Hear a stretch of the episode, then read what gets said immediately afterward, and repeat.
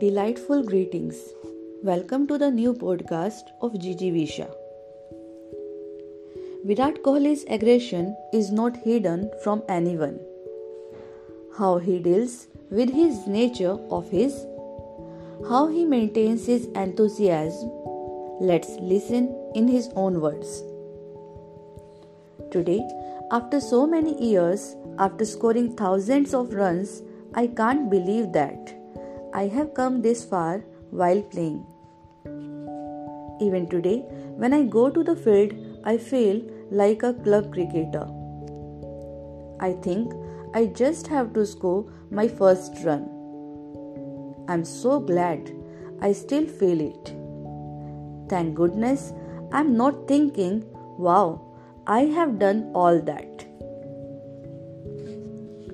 I still respect the game as much as I did on the day of the first match.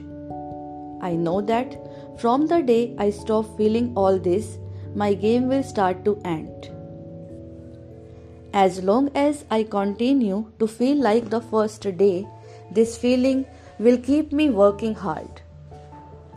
Feeling this is a wonderful experience. One should never stop learning in life. I think life is very vast. When I was not a cricketer, my life was there before that and will be there after cricket. I want to keep myself capable enough to enjoy everything that life has to offer. I don't want only cricket to be my identity. I would never stop learning. It is very important to be honest with yourself. I have complete faith in God, but you will not find me wandering here and there in temples. I believe in self realization. Peace of mind is very important to me. I will not do anything just for the sake of doing it. I can do any work only as long as I'm honest with myself in it.